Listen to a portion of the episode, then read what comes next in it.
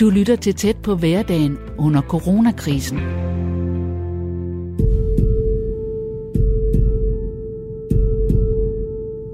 Vi skal stå sammen hver for sig, siger statsministeren igen og igen, og ser intens på os fra sine utallige pressemøder.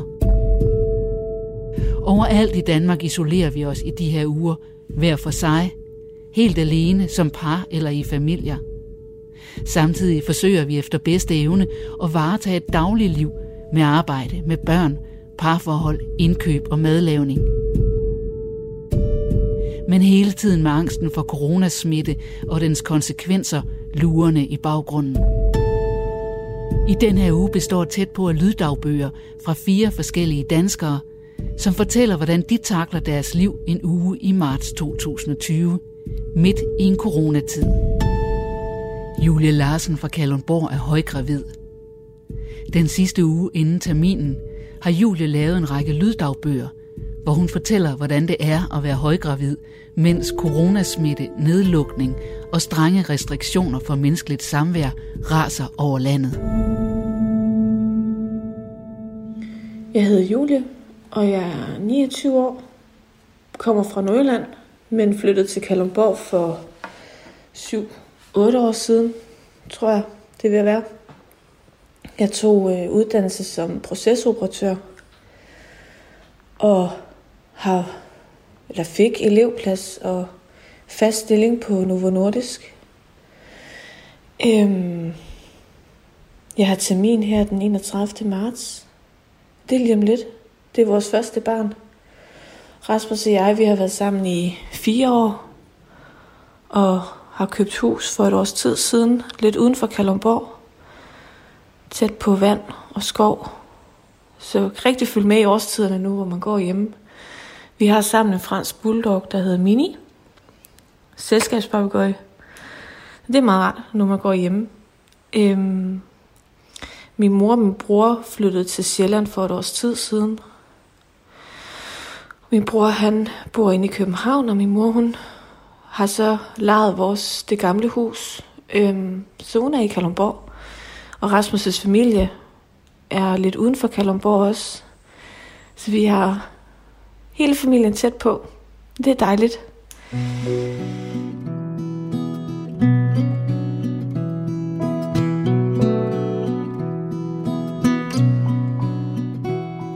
Jordmorbesøg den 24. marts. Mange tanker. Mange sådan ja, nogle tanker, man måske godt ved svaret på, men alligevel gerne vil have bekræftet. Og øh, spørgsmål, som lyder på, at hvordan vi skal forholde os i forhold til besøg af den tætteste familie.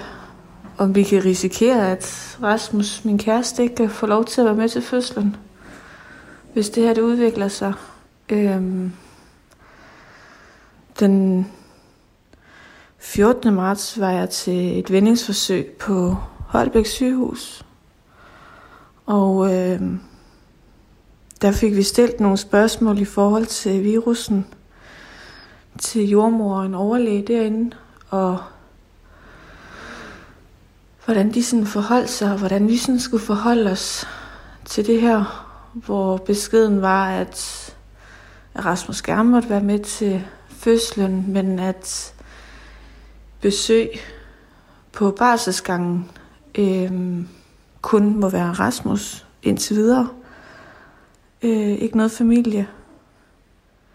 Og det var egentlig noget, jeg sådan godt kunne forholde mig til, fordi det sådan... Man har jo oplevet, at der er nogen, der... De er sikkert ikke ligeglade. Det vil ikke være så pænt at sige, men, men de, de er måske ikke så øh, hensynsfulde pænt ord, tror jeg. Øh, så på den måde, så var det sådan lidt en tryghed, at der ikke blev lukket hvem som helst ind på barselsgangen, og at vi så kunne risikere noget smitte der, men, men samtidig så var det også lidt den der øvfølelse, fordi det er jo det, som jeg har oplevet har været enormt hyggeligt, at man efter en dag kommer ind og siger hej og siger den lille og giver en gave og hygger, og så kører man hjem igen, og så, ja, det er sådan den normale godshøjn måde at, at gøre det på for nogen. Øhm, og når man så kommer hjem, så bare kunne være i det og slappe af og have sine forældre på besøg og bare hygge. Øhm, og det blev noget anderledes nu med det her coronavirus. Øhm, ja. Det er nogle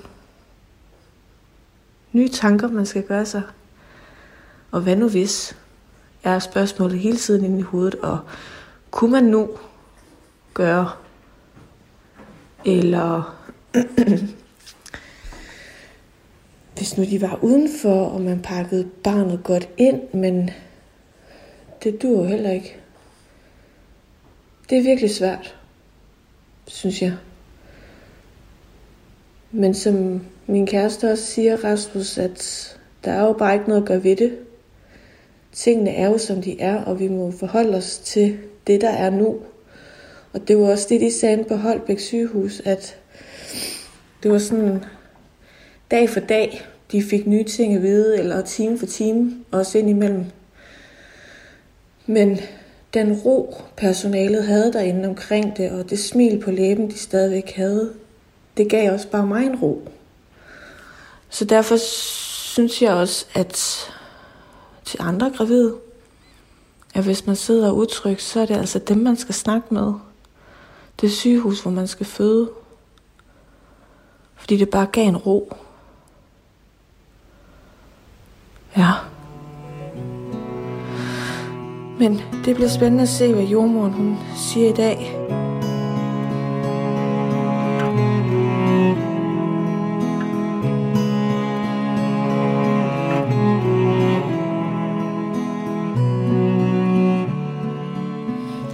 Så er jeg kommet hjem fra jordmor, og baby har taget på og ligger rigtigt, og lige på den front, der var alt, som det skulle være. Så øh, der kan man sige, der er ro på. Og, øh, og så fik vi jo så en lang snak, eller lang og lang, men vi fik en snak om, om det her coronavirus. Øh, men tingene har egentlig ikke ændret sig.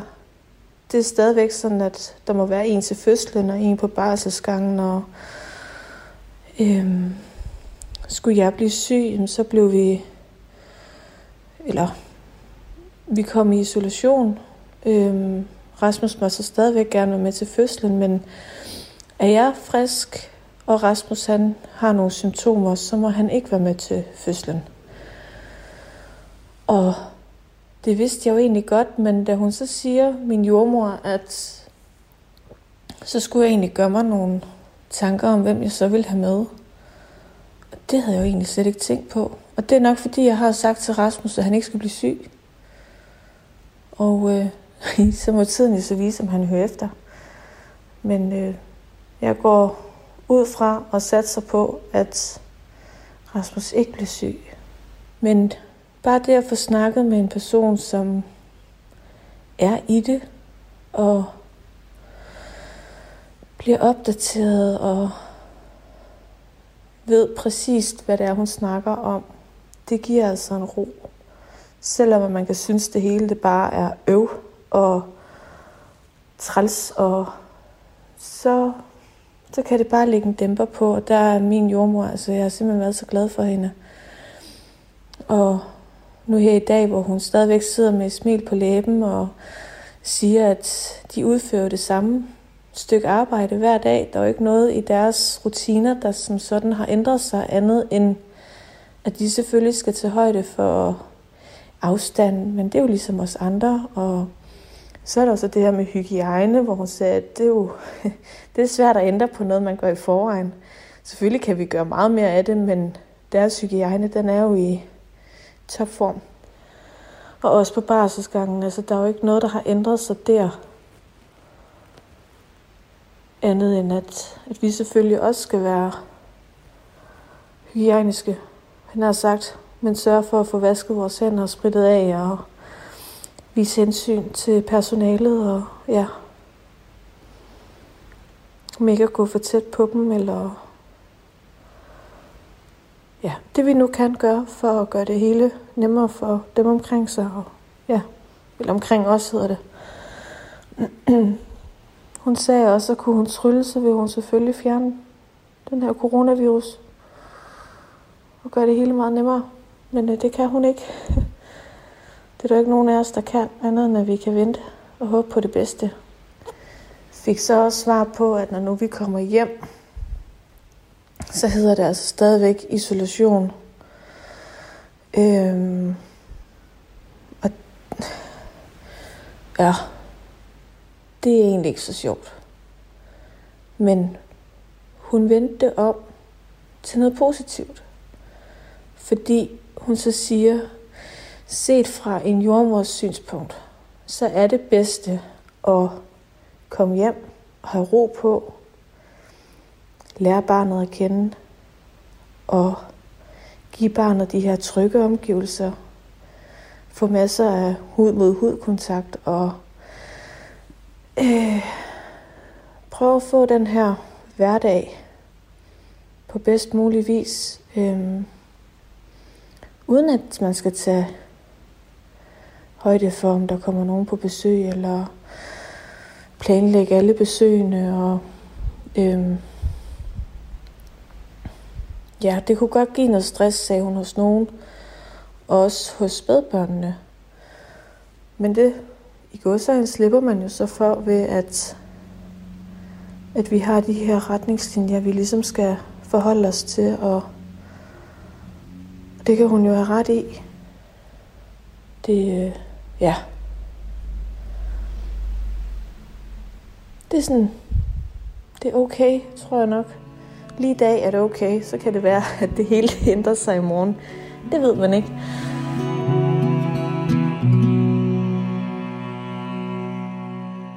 Nu er jeg så begyndt at få væske i kroppen. Mine knogler på tæerne, fødderne, de er væk. de, de øh, ja, det er sådan nogle små klumpfødder, jeg render rundt med. Og når jeg sover og skal vende mig, så vågner jeg, og man er oppe og tisse mange gange om natten. Og, og der er mange ting, der lige sådan er lidt irriterende. Havde man nu så bare kun skulle forholde sig til det, og ikke den her coronavirus, så havde man måske ikke synes, det var så irriterende. Måske, jeg ved det jo ikke. For lige nu, der føler jeg mig godt nok som en val. Strandet val. Det, det vil jeg ikke lægge på. Du lytter til tæt på hverdagen under coronakrisen. Lige nu sidder jeg udenfor, og ja, det har jeg faktisk gjort det meste af formiddagen, fra da jeg stod op. Og så til nu. Øhm, solen skinner, og det blæser næsten, ikke? så det er virkelig dejligt. Og vi har jo skov lige overfor. Jeg plejer at sige, at vi har skov i forhaven. Øhm, og vi har simpelthen så mange spætter herude, og der er en af dem, der er i gang nu. Det er hyggeligt. Og alle fuglene er i gang, og der er sådan rigtig forår i luften. Det er virkelig skønt. Vi har 800-900 meter ned til vandet, hvor de 100 af dem, tror jeg, måske lidt mindre, det er på asfalt. Men så går man ind i sommerhusområdet. Så der er sådan ret stille.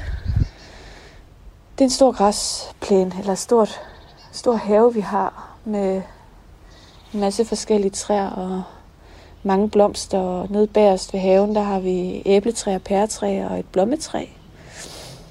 Hvor tidligere ejer så også lod os øh, få øh, deres øh, trampolin med, som også står dernede, og der er en rigtig fin urtehave. Det er lige os. Så jeg har siddet herude hele formiddagen og snakket telefon med min mor, og hun fortalte så, at vi har snakket meget om det her coronavirus, og hvordan vi gør med, med det her spædbarn, og, og hvad jeg er blevet anbefalet af jordmoren, og sådan, hvor hun,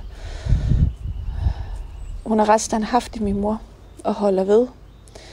Så øh, hun går i total isolation sammen med min lillebror også. Øh, indtil jeg har født, og til efter jeg har født, sådan, så det passer med de der 14 dage, hvor de ikke har været i nærheden af nogen. Og øh, så vil de komme på besøg og se. Og det synes jeg er dejligt. Det giver en, en ro indeni, at, at de vil gøre det for os. Og man kan jo sige, at i og med, at, at vi er lidt på glat is med spædbarn og sådan, øh, og vi ved jo heller ikke, hvor meget besøg vi sådan får, så, øh, eller besøg af sundhedsplejersken, øh, hvordan de skal forholde sig til det, så, øh, så er det virkelig dejligt at kunne, kunne få hjælp fra sin mor til det her. Og Rasmus' forældre har jo så også boet i, i sommerhus i, i et stykke tid nu. Øhm, og har også været isoleret, så, øh, så det skal nok gå alt sammen. Øhm, så det er egentlig det, det meste af formiddagen er gået med også at snakke med en veninde, som spurgte til, hvordan det hele det stod til, og, og hun fortalte om deres hverdag, og, og det er jo nogenlunde det samme, kan man sige, med at vi bare er indenfor og ude i haven.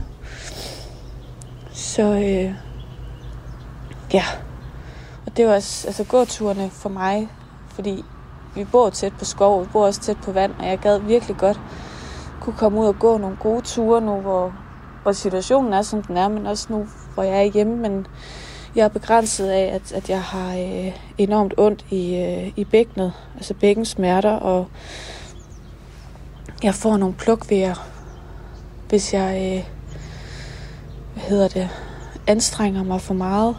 Øhm, så min gåtur, det er sådan rundt i haven og nyde det. Nyde haven. det får jeg gjort.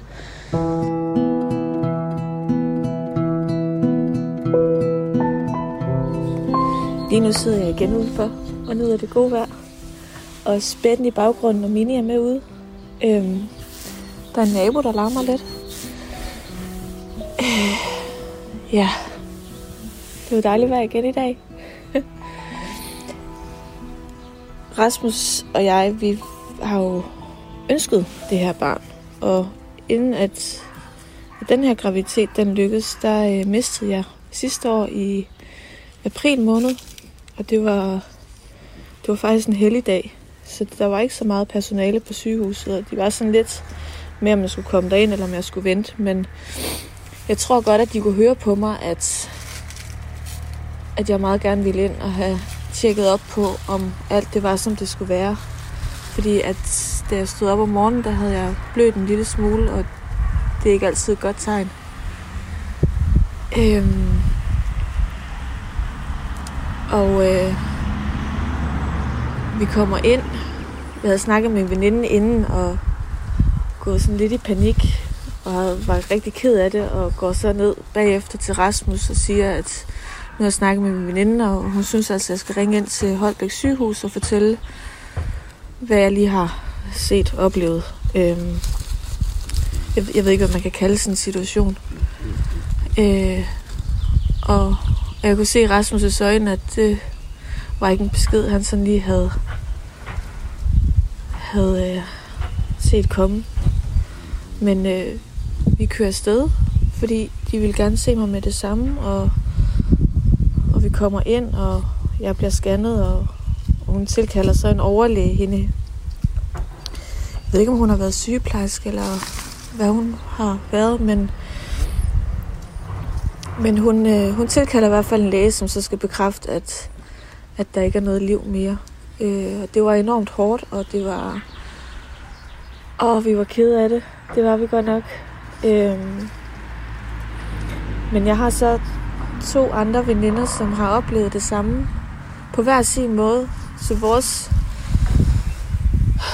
øh, oplevelse af det her, det har faktisk været forskelligt. Den ene, hun havde mistet, hvor alt sammen, det faktisk var, ja, det var kommet ud, og, og alt var, som det skulle være efterfølgende. Selvfølgelig var hun også ked af det. Men en anden veninde, hun, hun skulle så også have en, øh, en medicinsk abort med de her piller. Og det var også det, som, som jeg blev sendt hjem med. og der gik lang tid før, at der sådan skete noget. Jeg havde kraftige menstruationssmerter, men, men ikke... Øh, ja. Ja, det var først klokken 3 om natten, det sådan... Ja, der sådan skete noget, hvor jeg måtte gå i bad, og, og jeg ville ikke vække Rasmus, fordi han skulle op på arbejde dagen efter, og og så skulle der jo så gå en uge, hvor jeg så skulle ind til en scanning for at se, om, om alt det var kommet væk, og det var det bare ikke. Så jeg skulle have en ny tid for så at få en kirurgisk abort. Øh, og det gav virkelig et slag. Altså jeg havde virkelig regnet med, at alt nu var, var det ude, det var overstået, og vi havde fået snakket rigtig meget om det, og fået snakket rigtig meget med mine veninder og min mor og dem omkring mig, og, og så var det lidt som at få sådan et slag i hovedet med, at så skulle man bare ind igen og starte forfra, følte jeg jo, det var. Så jeg fik en ny tid, og det var klokken 9 om morgenen. Øhm, og så havde jeg egentlig sat mig for ind i mit hoved, at så klokken 10, så var vi ude igen, og så kunne vi ja, lægge, prøve at lægge det bag os, så vidt muligt, øh, og, og, og komme videre i, i, i vores hverdag, uden at, ja, jeg, det, det er virkelig svært at sætte ord på, hvordan man har det i sådan en situation. Men, øh, men vi havde sat os for ikke sådan at skulle involvere for mange i det, og, men alligevel så, så blev jeg jo spurgt ned i omklædningsrummet af, af mine kollegaer, hvorfor jeg havde været syg, og og jo flere af mine kollegaer egentlig fortalte til, at, at vi havde mistet. Fordi jeg brød mig heller ikke om at lyve. Øhm, og jeg kunne også godt mærke på mig selv, at, at jeg egentlig havde brug for at snakke om det med nogen, som ikke kendte mig sådan tæt tæt. Og hvor svaret var, det har jeg også prøvet. Kroppen er jo så fantastisk, at er der noget galt, jamen så, så er det den vej, det nu engang går. Øhm, men, øhm, men vi kom over det, Rasmus og jeg, og vi fik snakket rigtig meget om det, og, og, øh, og som Rasmus han også rigtig nok sagde, det er jo ikke hans krop, der har været igennem det. Øhm, så han kunne nemmere sige, at det var jo sådan, det var. Men han havde fuld forståelse for, hvordan jeg også havde det.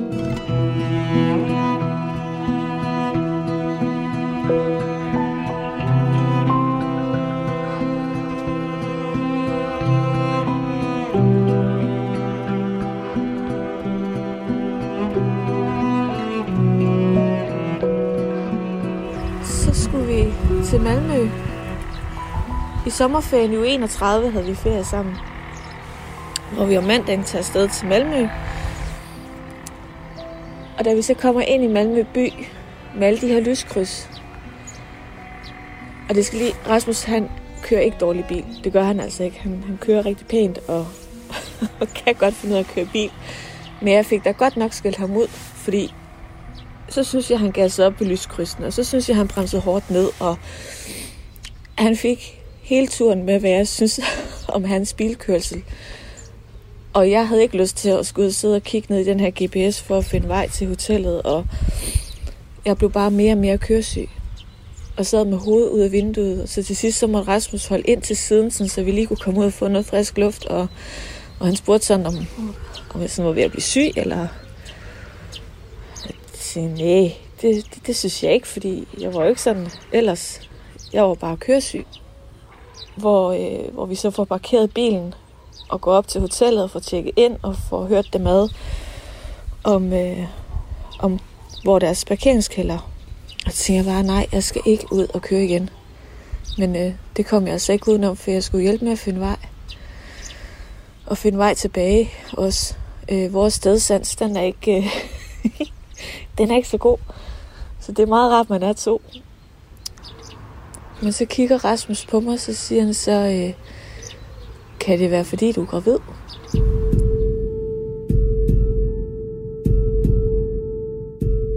Du lytter til tæt på hverdagen under coronakrisen. Lyddagbøger fra den sidste uge af marts 2020. I dag med højgravid Julie Larsen fra Kalundborg, der har termin den 31. marts. Og så den første dag i Malmø finder vi så ud af, at jeg er gravid. Og vi var glade og havde en enorm god tur og, og kom hjem og fik snakket lidt mere om det her med, med graviditeten. Og jeg fik fortalt mine tætte veninder, at, at nu ventede vi os igen. Og, og så gik der ikke så lang tid, så synes jeg, at der var noget galt. Og jeg havde virkelig meget paraderne oppe, og jeg tog ikke rigtig sådan... Selvfølgelig glædede vi os, og vi havde snakket glædeligt om det, men alligevel så tror jeg, at også for Rasmus' vedkommende, at, øh, at man ikke helt tog at glæde sig fuldstændig før, at man var over den her uge 12, øh, hvor man har den her øh, nakkefoldsscanning. Og jeg får så bestilt en tid til en privat scanning. Og godt nok så anbefaler man, at man ikke skal scanne sig selv, eller blive scannet for mange gange, på grund af, at det ikke er så godt for fosteret. Men når man har været ude for at have mistet, øh,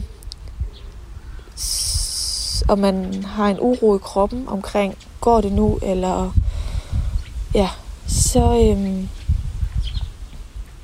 så vil jeg næsten anbefale, at, at man giver sig selv den scanning for at få ro, fordi vi fandt jo så ud af, at der var hjertelyd, og fik at vide, at når der var, eller hjerteblink hedder det, øh, når, når barnet ikke er større, øh, når det først var der, så var der 98 eller 99 90 procent chance for, at, at der var ren overlevelse i det her barn. Øhm, og det gav virkelig en ro. Og lige pludselig så vendte bøtten bare med kvalme og opkast, og den eneste stilling, jeg kunne holde ud til at være i, det var faktisk at ligge ned helt stille fordi jeg var så skidt tilpas. Så det endte jo så også ud med, med en, øh, en, en, en sygemelding fra arbejdet i en periode, hvor, hvor, hvor det stod på. Øhm, og da vi så kom til uge 12, der gik der en panik op i mig, fordi hvorfor skulle det lige pludselig være godt alt sammen? Øh, og der er jeg en person, der tænker meget, altså enormt meget over tingene, og, og har svært ved at, øh, at slippe det, der har været sket. Øh, hvor Rasmus han er enormt god til bare at holde hovedet koldt og berolige mig. Og, ja. Men da dagen så kom til den her scanning til nakkefolk, der var jeg i enormt dårlig humør. Og Rasmus han prøvede virkelig at få, få humøret op og sige, at det skulle nok gå, og selvfølgelig så er alt, som det skal være. Og med mine gener og hans gener. Altså han, han prøvede virkelig at få mig til sådan at synes, at det her det bliver en god oplevelse. Og det blev det så også, fordi alt det var, som det skulle være, og barnet havde en fin størrelse, og nakkefolden var fin, og ja, alt det var bare, som det skulle være. Så det var jo, det kom i en trailer, en enorm lettelse. Øhm, og så kunne man slappe lidt af igen.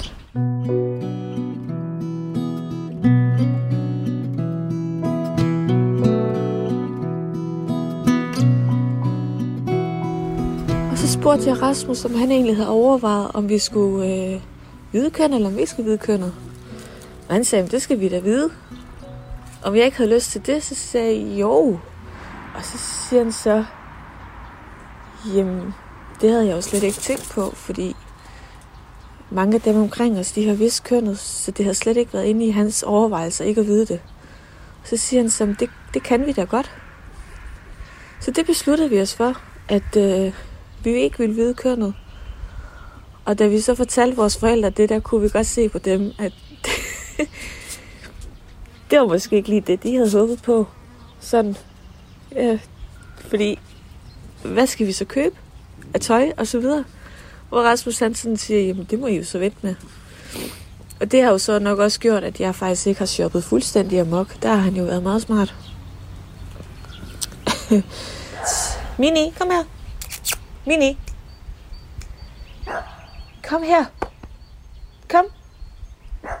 Mini. Du skal ikke stå og gø. Kom. der er ikke noget at gø af. Nej. Gå i solen og sæt dig lidt. Kan du ikke det? Det var godt. Og vi fik kørt i babysam og fik kigget på barnevogn og købt en barnevogn. En odder barnevogn. Rigtig fin en, som Rasmus' forældre gerne ville give os. Så alt ind til jul og lidt efter jul, det var sådan, det var et normalt forløb, men øh, så var det jo så, at januar, februar, der begyndte at blive snakket om det her corona. Og der vidste vi jo ikke rigtigt, hvad det var for noget, og hvad man sådan hørte mange snakke om, jamen så var det jo lidt ligesom en almindelig influenza, indtil det tog til. Og alle de her forfærdelige tilfælde skete, og det så også kom til Danmark.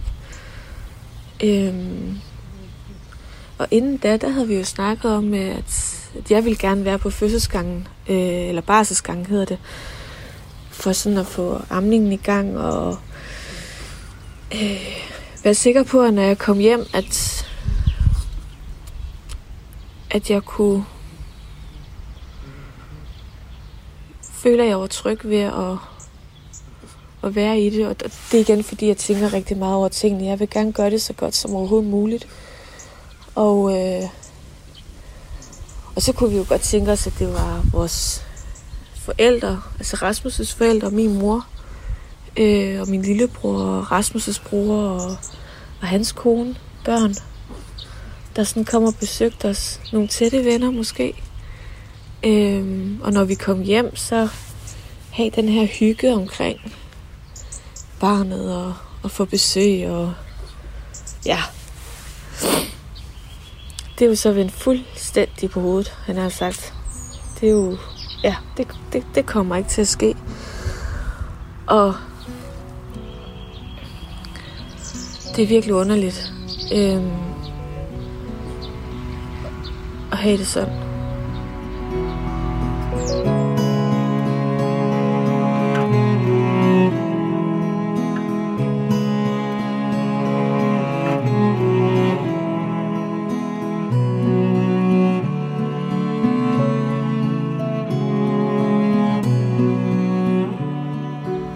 Heller ikke alle, der vælger, at de gerne vil have besøg på barselsgangen. Måske fordi de synes, det er stressende, eller de gerne bare vil være dem selv og barnet, og, og de vil heller ikke have besøg med det samme, når der de kommer hjem. Og det, det, det er jo heller ikke sikkert, at vi vil det. Altså, det er jo svært at sige, når man ikke har prøvet det før. Men, øh, men alle de forestillinger, der sådan var omkring det, det er så taget væk. Øh, jeg havde så sagt til Rasmus, at det her baby shower, som mange holdt, det var jeg altså ikke interesseret i. Og var der nogen, der begyndte på noget, så skulle han altså holde fast i, at det havde jeg ikke lyst til. Og det, ja, det er det der med sådan at være i centrum, og det er det der med sådan, at, at jeg synes, det bliver sådan mange gaver, man lige pludselig får, ikke? Fordi øh, der er gaver til baby shower, og så er der sådan regel, hvad jeg har set, også gaver til, når barnet er kommet, og så er der barndåb. Øh, nu skal jeg lige have fat i Mini igen. Mini! Mini! Du kan ikke høre.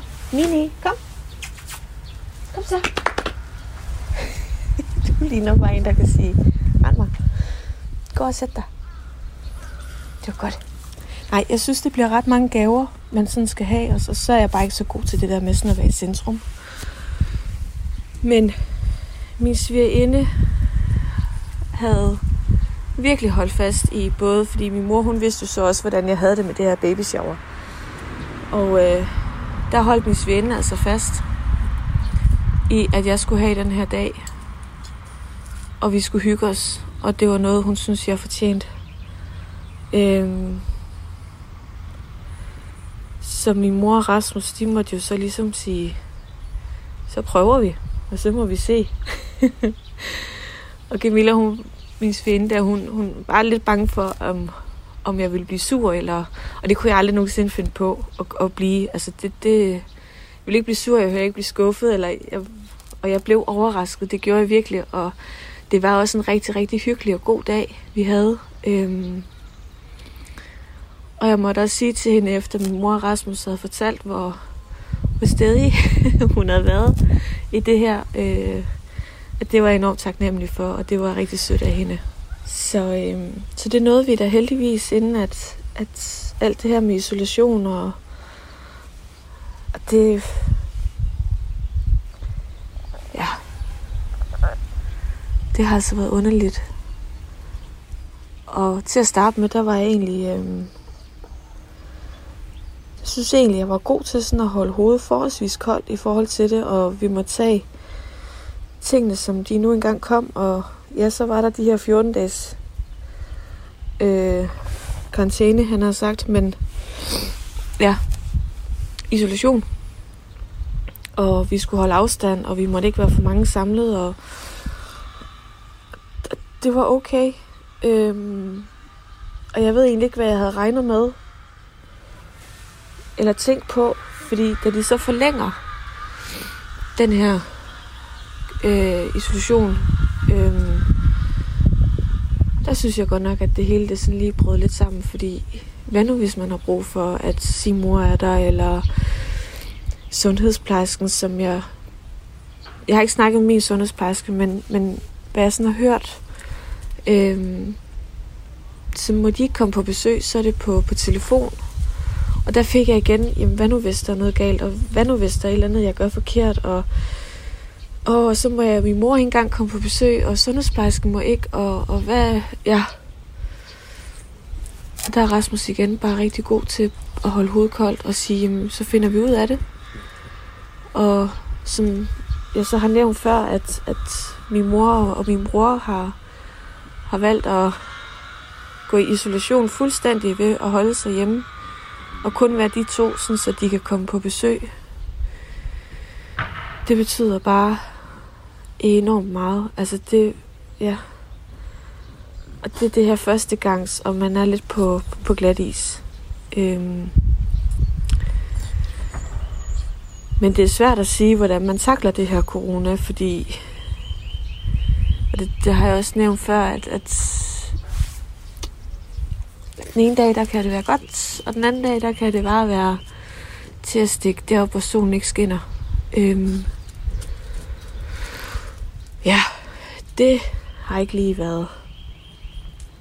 Men jeg har da sørget for at gå og, og vaske babys tøj sådan løbende, når det sådan kom, og få lagt alle vores øh, stofblæer i blød og vasket dem. Få pakket tasken til øh, hospitalet. Så godt som. De anbefaler, at man skal have snacks og alt muligt med. Og det eneste Rasmus Hansen havde lyst til, det var sneakers. Hvorfor han lige, det plejer han ellers ikke sådan at spise, men øh, det var lige det, han havde lyst til. Og øh, de står i bilen, og vi har fået øh, hvad hedder sådan, øh, installeret øh, barnesædet i bilen også, sådan så det er bare klart.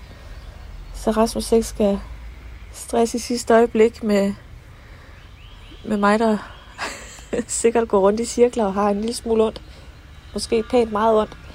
Og han så samtidig skal pakke, og ja, jeg kunne lige forestille mig, hvordan det måtte være for ham. Ikke særlig sjovt. Så øh, vi er klar, vil jeg sige.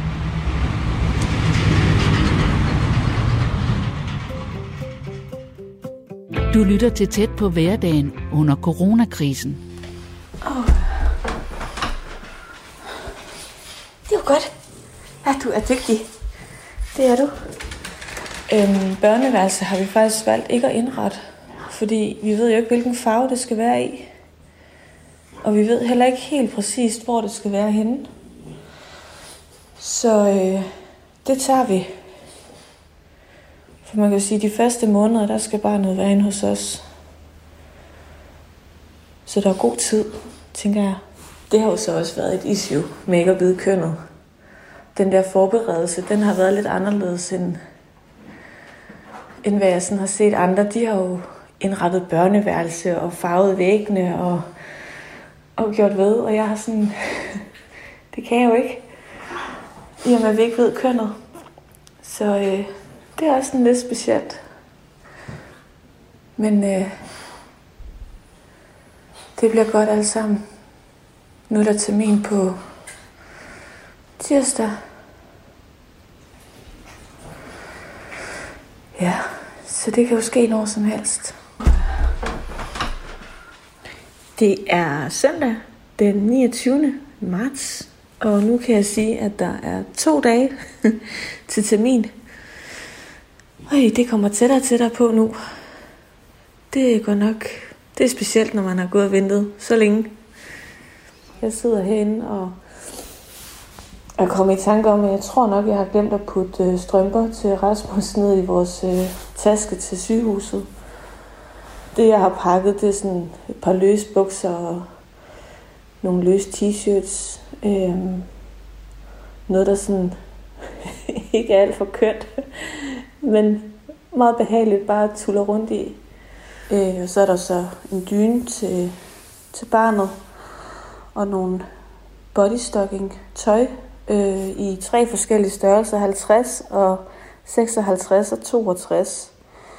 Øh, det er jo lidt svært, når man ikke rigtig ved størrelse, øh, eller størrelsen på, på baby, når den kommer ud. Og så er jeg så kommet i tanke om, at jeg har glemt at putte øh, hue i også. Det er blevet anbefalet at skulle have med en hue. Det giver jo ret god mening. Øh, men når man er nybegynder i alt det her, så, ja, så det er det ikke lige alting, man sådan tænker over.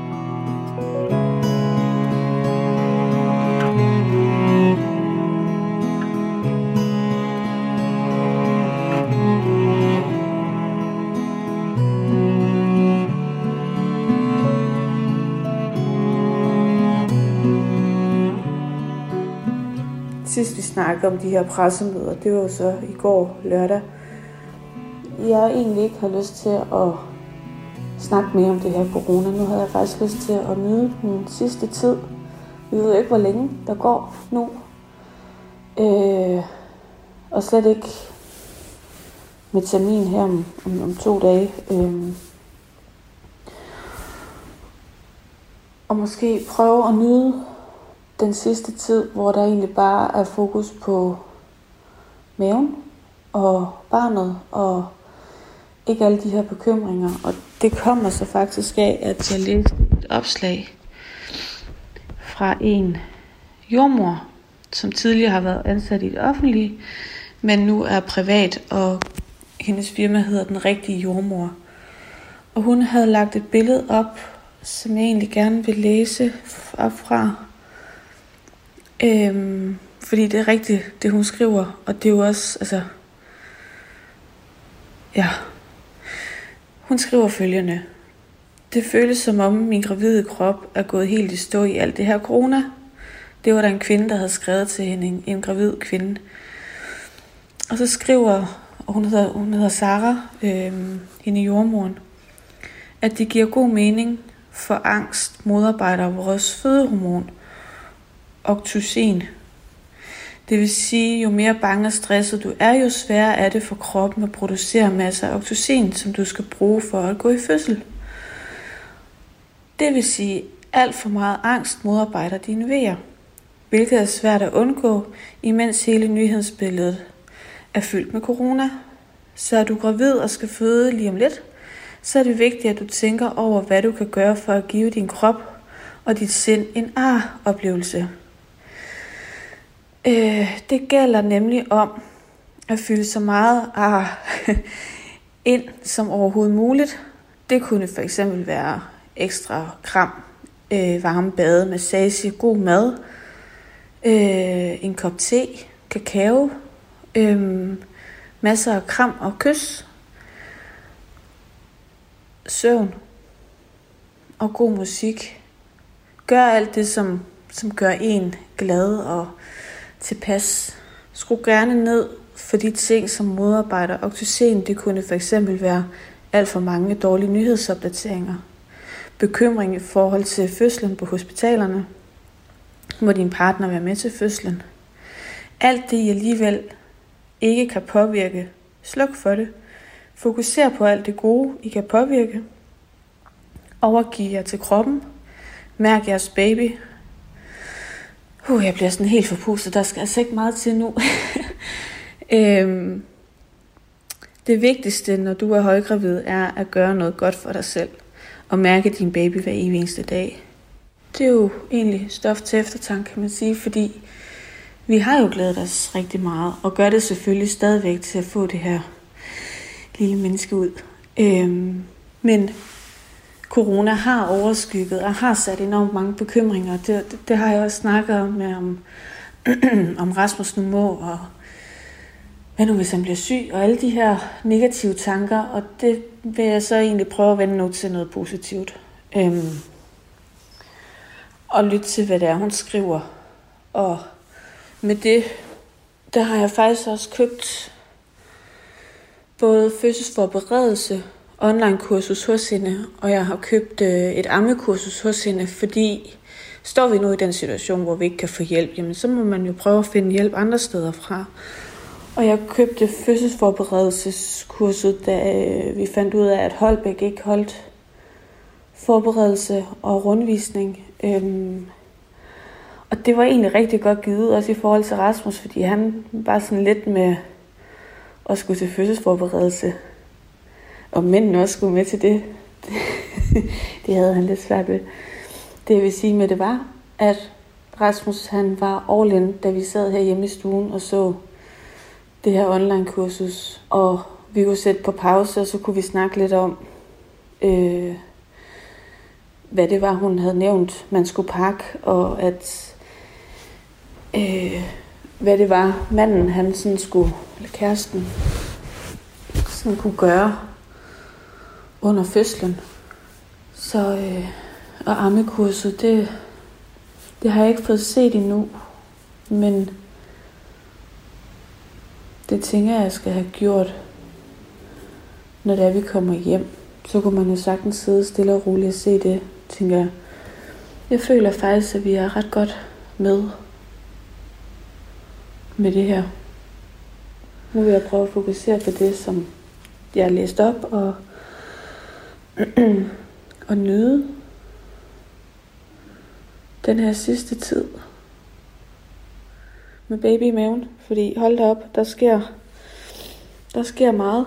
Der er en del flere plukvejer, og jeg er lidt mere besværet og fået en del mere væske i kroppen. Der er sket ret meget her siden torsdag til, til i dag med, med væske i kroppen. Når jeg sådan står op, så ligner jeg sådan en tegnefilmskubi, synes jeg, i hovedet. Som fisk. Fordi det hele der er så hævet. Øh, natten til lørdag vågnede jeg ved et tiden. Og der skal jeg lov for, at der var et par fusser, der havde fundet mine ribben. Det var nok, øh, det gav lige en forskrækkelse. Jeg vågnede op med sådan et sæt og følte, at jeg havde mistet pusten. Men øh, to dage til termin. Og så er den milepæl, eller hvad, hvad man kalder sådan noget, det er jo sådan noget, og så er det jo bare at, at vente. Nu vil jeg lægge mig i sofaen, flyde ud. Jeg kan godt mærke, at jeg har brug for lige at trække stikket en gang. Helt. Måske en lille lur også. Det kunne være godt. Så nåede vi til min dato den 31. marts. Vi havde jo sat os for, at vi skulle pakke det her corona væk og nyde den sidste tid, men hvad vi sådan kunne se, så var det faktisk en positiv udmelding, som, som der blev givet i går til en pressemeddelelse, øh, at det går den rigtige vej. Godt nok går langsomt, men det går den rigtige vej. Og øh, Og så må vi jo se efter påsken, hvordan tingene så ser ud. Det... Hovsa. Øhm, ja. Nu har jeg i hvert fald pakket en køletaske med noget drikke og nogle vådservietter, noget sprit. Og så de her friskbagte boller. Øh, så vil jeg pakke Mimi.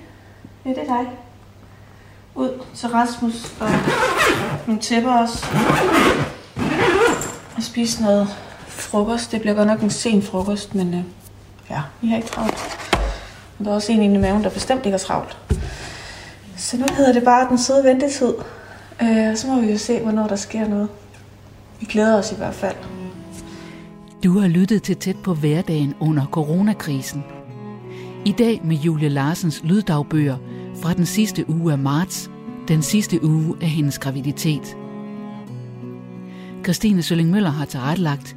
Du kan genhøre den her og høre alle mulige andre tæt på udsendelser på Radio 4's hjemmeside radio4.dk. Og du kan også finde udsendelserne der, hvor du i øvrigt finder dine podcasts. thank you